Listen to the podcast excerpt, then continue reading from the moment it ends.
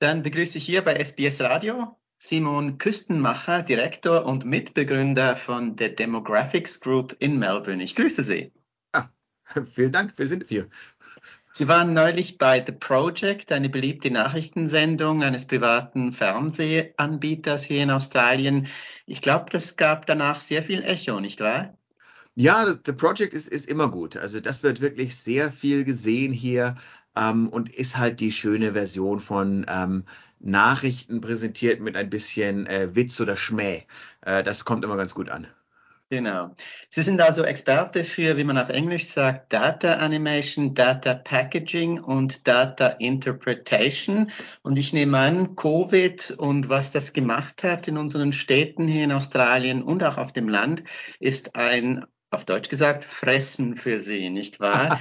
Was haben Sie alles festgestellt? Vielleicht beginnend mit den Städten und wenn wir hier vielleicht mit dem Geschäftsviertel beginnen, also dem Stadtzentrum CBD. Ja, also äh, sehr interessant war eben, dass diese ganze demografische Datenwelt war früher nicht Breaking News, wie wir sagen. Und auf einmal waren wir immer absolut äh, gefragt äh, mit unserer Analyse. Und das war erstmal schön.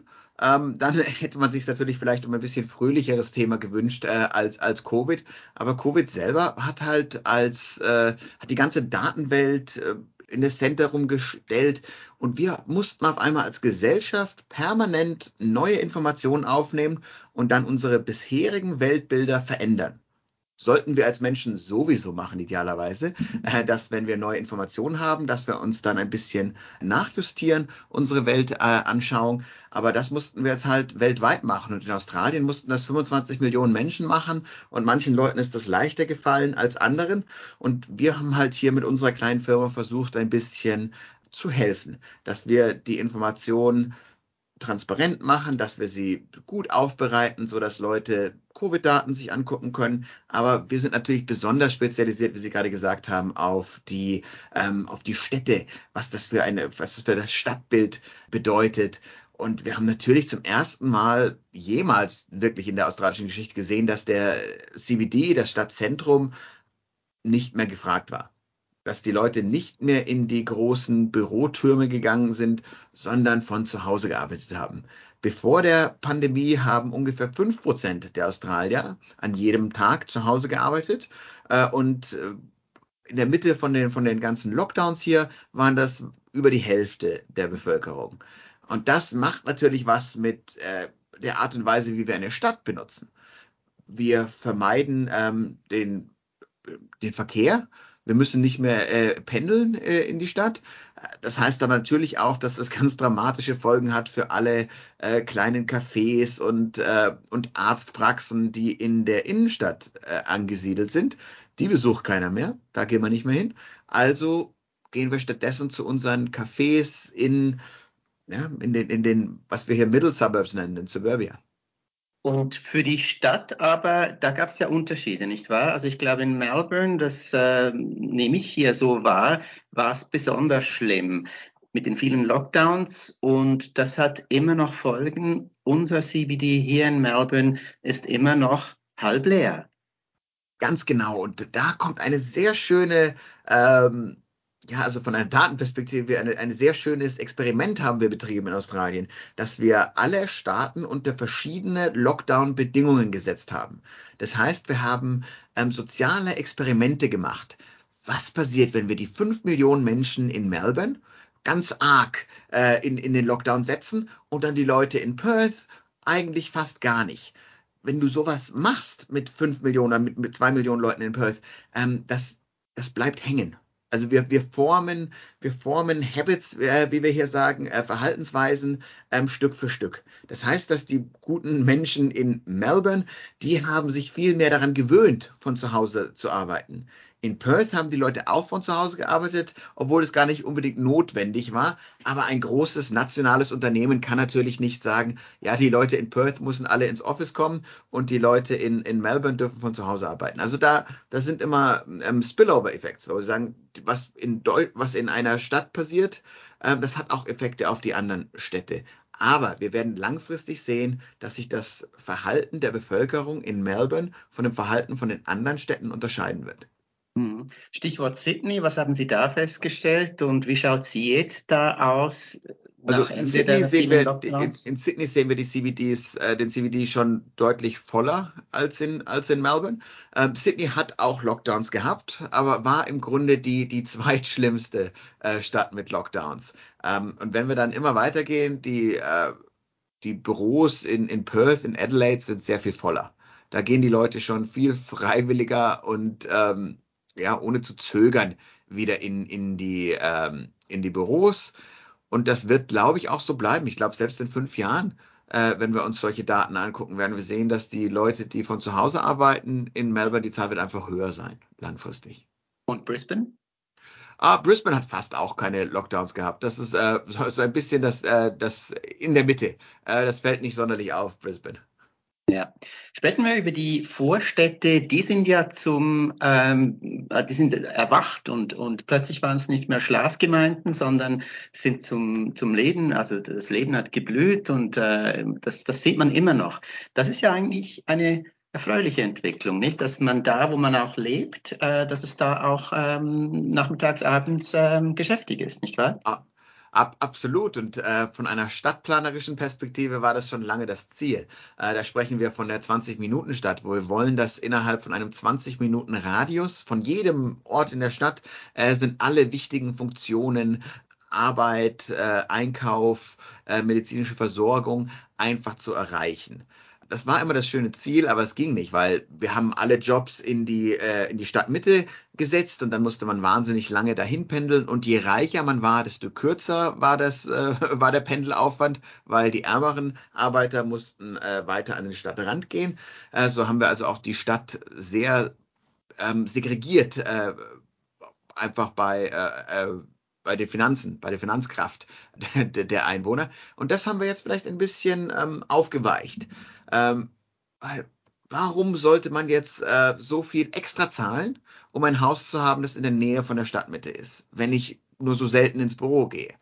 Also haben sich die Leute äh, weiter rausgetraut äh, an, den, an den Stadtrand, in das Umland, in die regionalen Städte, einfach nur, weil sie gesagt haben, ach, guck mal an, äh, da kriege ich ein bisschen billigeres äh, you know, ähm, ein billigeres Haus, das lohnt sich doch. Und das haben die Leute tatsächlich gemacht. Die Wahrheit ist aber, dass diese Bewegung von der Stadtmitte, von den inneren und von den mittleren äh, Gegenden der Stadt ins Umland, das wäre sowieso passiert. Das ist nicht nur Covid. Das hat auch damit zu tun, dass die Millennials, ähm, die einfach mit Abstand die größte Generation sind, die haben halt äh, sehr lange ein bisschen Sachen vor sich hingeschoben äh, in ihrem Leben. Also die haben das Kinderkriegen rausgeschoben bis zu den Mitte-30ern und haben erst per Zufall, als die Pandemie angefangen hat, auch angefangen, ihre Familien zu formen. Das heißt, sie müssen also die äh, ein bis zwei Zimmerwohnungen, die sie in der Stadtmitte haben, äh, wo sie mit ihrem Partner leben, äh, das geben sie auf und suchen drei oder vier Zimmerhäuser, Wohnungen, was auch immer.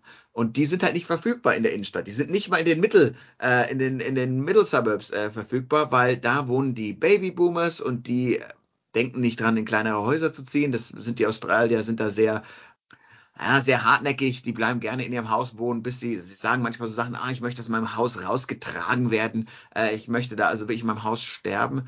Das heißt also, dass wir diese Middle Suburbs, wo die, wo die Babyboomers wohnen, die werden nicht verfügbar für Häuser. Also müssen die Millennials zu, den, zu dem Stadtrand gehen, sie müssen in das Umland gehen. Das wäre so oder so passiert und wurde halt einfach, äh, haben wir nochmal ein bisschen Öl aufs Feuer gegossen äh, mit der Pandemie. Deshalb haben wir jetzt eine, eine Umsiedlung gesehen, aber diese Umsiedlung wird auch in den nächsten zehn Jahren noch stattfinden, weil wir haben noch wahnsinnig viele Millennials in der Innenstadt, die äh, Stück für Stück Familien gründen und die müssen irgendwo hingehen. Die müssen dann auch nicht mehr pendeln in die Innenstadt, weil sie ja, äh, wie Sie sagen, in Zukunft online arbeiten werden, von zu Hause vielleicht sogar. Ja, das finde ich hochinteressant. Wer zieht denn aber in diese nunmehr leeren kleinen Wohnungen in der Innenstadt oder so in den Inner Suburbs? Die sind ja schweineteuer auf Deutsch gesagt. ja, genau. Wer zieht denn da jetzt da rein? Also diese, diese Bewegung, dass Leute, bevor sie eine Familie haben, in der Innenstadt wohnen und dann bisschen weiter rausziehen, das hat es schon immer gegeben. Da ist nichts neu dran. Ähm, das Interessante, was jetzt passiert, ist, dass wir eine wahnsinnig große Generation haben, die Millennials, die die Innenstadt verlassen. Und die nächste Generation, wir nennen die Gen Z, äh, also Generation äh, Z, äh, die, die ist viel, viel kleiner, viel, viel kleiner. Also da, da ist ein bisschen äh, Spielraum jetzt. Diese, diese Gen Zs haben es dadurch sehr gut, weil diese teuren Innenstadtlagen werden jetzt relativ billig. Die sind nicht günstig, aber die sind jetzt relativ billig im Vergleich zu was die Millennials zahlen mussten, weil halt einfach ein bisschen Wohnungsüberschuss da ist. Bisher. Äh, das wird sich in ein paar Jahren auch regeln, sobald wieder die, die Migrations äh, äh, bisschen mehr ange, angezogen wird hier, weil Migranten ziehen auch immer in die Innenstädte, das, das wissen wir. Die ziehen äh, in die Nähe von der Universität, die ziehen in der Nähe von dem Stadtzentrum äh, und erst nach ein paar Jahren verhalten sich die Migranten auf dem Wohnungsmarkt wie der Rest vom, äh, vom Land. Also das, das wird noch kommen, aber die Gen, Gen Zs haben jetzt ein paar sehr gute Jahre vor sich, wo sie Wohnungen relativ billig bekommen, wo sie sehr, sehr gute Gehälter fordern können, weil es gibt wenige Gen Zs und der Arbeitsmarkt äh, sucht händeringend nach, nach Arbeitern in jeder Industrie. Die können sich also ihre Jobs aussuchen. Und wenn ich hier mit, ähm, ja, mit Informatikunternehmen rede, die erzählen mir Geschichten, dass sie einen ja, Software-Engineer haben. Die haben früher als Graduate, äh, also das äh, Einstiegsgehalt war ungefähr 70.000 Dollar vor drei Jahren und jetzt kriegen sie 100.000 Dollar das ist natürlich äh, gewaltig. Ist erstmal ein schönes Ding, jetzt ein Gen Z zu sein. Jetzt die Karriere zu beginnen, ist relativ gut. Die hatten vielleicht eine sehr nervige ähm, ja, äh, Uni-Karriere hinter sich mit Lockdowns. Das war nicht so viel schön mit äh, Bierchen trinken mit Kollegen und so weiter. Das ging nicht. Aber dafür kriegen sie jetzt äh, richtig Asche, wenn sie arbeiten gehen.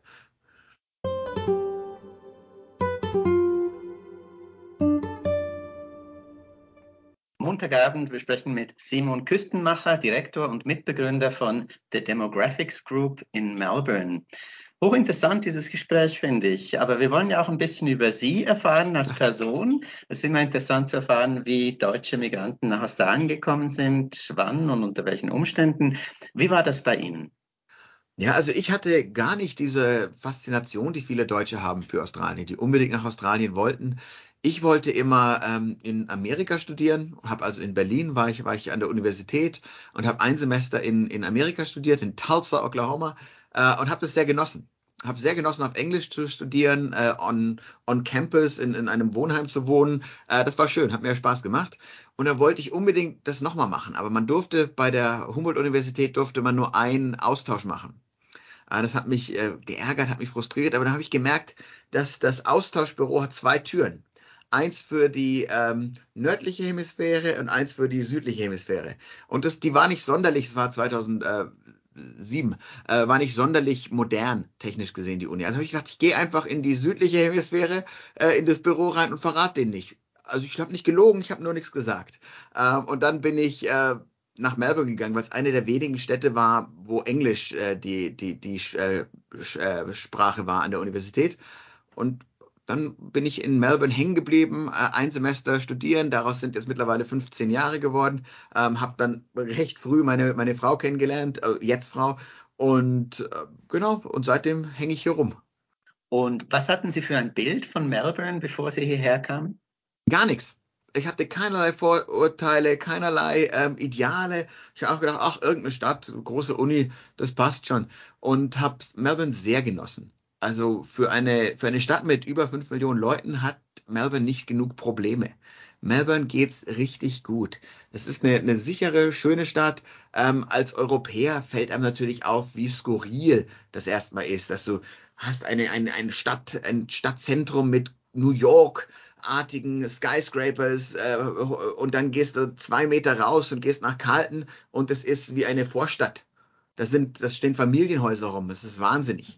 Also die, die Mittelstadt fehlt komplett. Diese drei bis vier Stockwerke, was wir äh, im Planning nennen wir sich Euroblocks. Äh, wer einmal in Berlin oder in jeder deutschen Großstadt war, äh, jeder europäischen Großstadt weiß genau, wovon ich rede. Und die gibt's hier nicht, historisch gesehen, weil wir einfach immer genug Platz hatten in Melbourne, um die Stadt einfach rauszudrücken. Wir haben die Bevölkerung einfach immer weiter rausgedrückt und das konnten wir machen, weil genug Geld da war. Hier ist einfach, Australien hat so viele, ähm, durch den, durch den Mining-Sektor so viel Geld äh, drin, da kann man auch gern mal so ein richtig großes Verkehrsnetzwerk mitbezahlen. Vor, ja, wo ich hierher gekommen bin, 2007, 2008, da war Äh, Berlin und Melbourne war genau gleich groß mit 3,6 Millionen Leuten oder 3,5 oder sowas. Und Melbourne war halt siebenmal so groß wie Berlin. Da merkt man mal, was das für, was das für Ausmaße sind. Und das ist ein bisschen skurril, sowas kennenzulernen, aber man muss so Stück für Stück verstehen, äh, wie so eine Stadt funktioniert. Jetzt bin ich 15 Jahre hier und es gibt wahnsinnig viele Ecken von Melbourne, wo ich noch nie, äh, noch nie war. Äh, was auch verrückt ist eigentlich nach so langer Zeit. Vermissen Sie etwas aus Deutschland? Ja, also traditionell immer ähm, süßen Senf. Das ist, äh, ich komme aus, aus München ursprünglich und süßer Senf ist äh, die absolute Nummer eins Droge. Und die gibt's einmal im Jahr, gibt's für eine Woche bei Aldi. Und dann haben das, äh, habe ich immer erzählt, wie toll das ist. Und jetzt letztes Jahr hatte ich also scheinbar im Freundeskreis genug darüber gejammert, wie sehr ich das mag, dass mir sieben verschiedene Freunde ein paar Senfgläser mitgebracht haben, sodass ich 24 Gläser süßen Senf hatte und noch immer habe. Also jetzt vermisse ich mittlerweile gar nichts mehr, weil ich meinen süßen Senf habe. Wenn Sie Bayern sagen, wenn Sie zum Beispiel angesprochen werden auf Ihre Herkunft, was sagen Sie? Sagen Sie, Sie sind Deutscher oder Sie sind Bayer? Na, hier mache ich es immer, hier werde ich gerne mal einfach als Europäer auch bezeichnen und fange auch mehr und mehr an, mich als Europäer zu sehen. Ähm, und ist sehr witzig, wie sich das, wie sich das ändert. Mit Deutschen, wenn ich reden würde, würde ich sagen München. Ähm, wenn ich mit Bayern reden würde, würde ich sagen, ich komme aus Grümzell, also Münchner Westen. Und wenn ich hier rede, dann ist ganz oft Europäer. Also das ist vollkommen wahnsinnig, wenn man hier rumhängt äh, und man lernt einen Franzosen kennen, einen Italiener, ähm, dann braucht es zwei, drei Minuten, bis man darüber anfängt zu lästern, äh, wie schlimm oder wie schlecht die äh, australischen Häuser isoliert sind. Und dann fühlt man sich gleich verbunden. Das haben die Europäer irgendwie besser raus als hier. Und ja, also da merkt man schon, was innerhalb von Europa auch zusammengewachsen ist. Das merkt man erst, wenn man raustritt. Ähm, ich kann es natürlich auch sehen, meine Abitur, mein Abiturjahrgang gibt es sehr viele Menschen, die innerhalb von Europa geheiratet haben.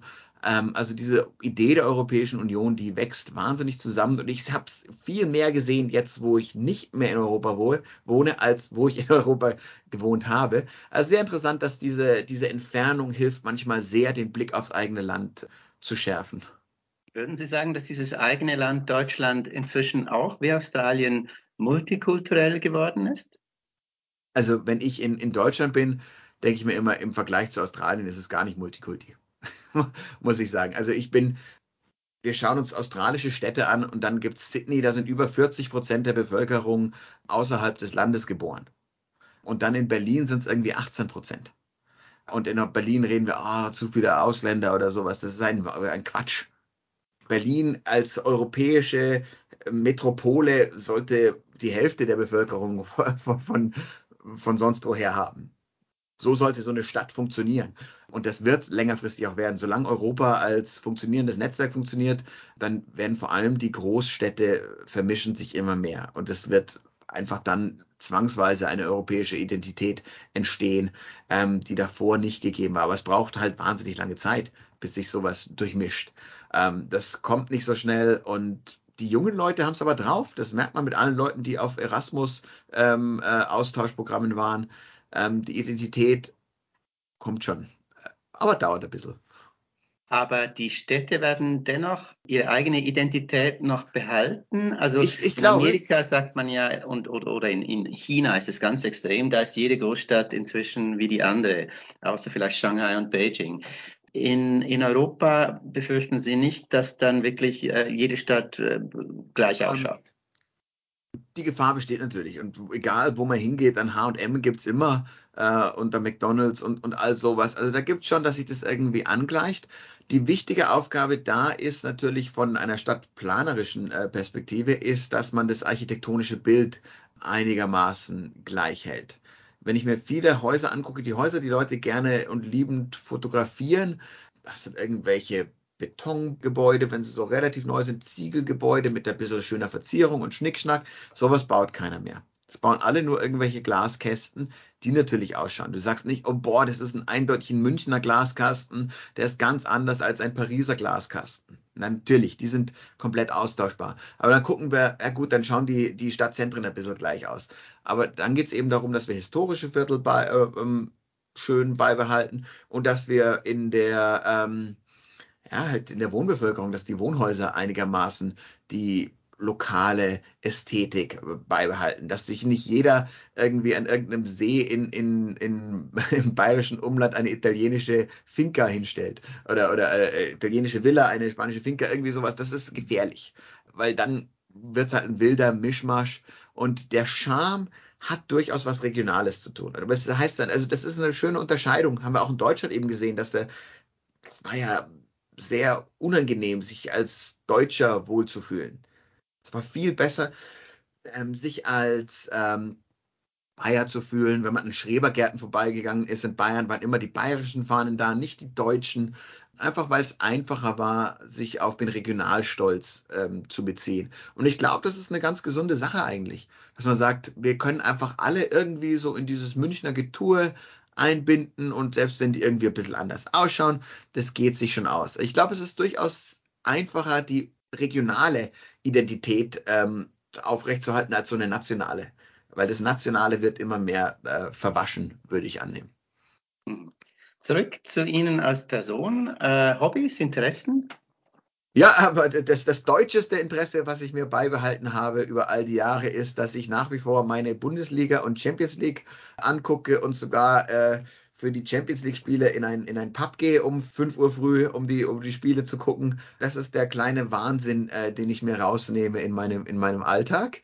Ähm, und ansonsten ist es einfach nur Familie und ab und an abends, nachts, mittlerweile spät nachts, wenn die Kinder im Bett sind, ins, ins Gym zu gehen. Das sind die kleinen ähm, äh, die kleinen Freunde, die ich habe. Ansonsten ist es, habe ich das große Glück, dass meine beruflichen Interessen auch einfach meine persönlichen Interessen sind. Also ich würde über Demografie und über alle möglichen Industrien so oder so auch einfach lesen in meiner, in meiner Freizeit, weil ich es irgendwie interessant finde. Und ich habe Glück gehabt, dass ich mich da reingemogelt habe äh, und das als äh, Arbeit auch machen kann. Sie sprechen Deutsch mit den Kindern? Ganz genau. Die, die, die absolute Idee hier ist, meine Frau ist äh, hat beide Staatsbürgerschaften, Deutsche und Australierin. Und wir reden hier ausschließlich Deutsch. Äh, das funktioniert auch ganz gut, weil wir haben davor, äh, bevor, bevor hier kleine Menschen im Haus waren, haben wir nur so einen hässlichen Sprachmischmasch geredet. Da haben wir Deutsch und Englisch gemischt. Das wäre also ganz grauenvoll gewesen zum Zuhören.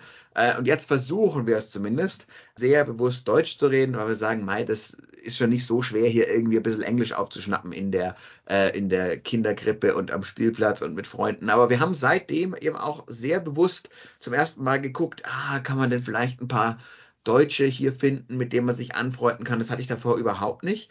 Und jetzt haben wir genau in der Nachbarschaft äh, vier deutsche Familien gefunden. Äh, vollkommen skurril. Also die Deutschen scheinen zumindest in Melbourne relativ ins gleiche Eck zu ziehen. Äh, oder wir haben sie alle gefunden. The Hidden Migrants heißen die Deutschen, ja. ja. Aber wenn man sucht, dann findet man sie. Sehr richtig. Prima. Vielen Dank, Simon Küstenmacher, für dieses Gespräch. Weiterhin viel Glück und Erfolg mit Ihrer Arbeit als Demografe, sagt man das so? Demograf, ja im The Demographics Group in Melbourne. Sie sind dort Direktor und Mitbegründer. Ja, war hochinteressant. Ah, herzlichen Dank.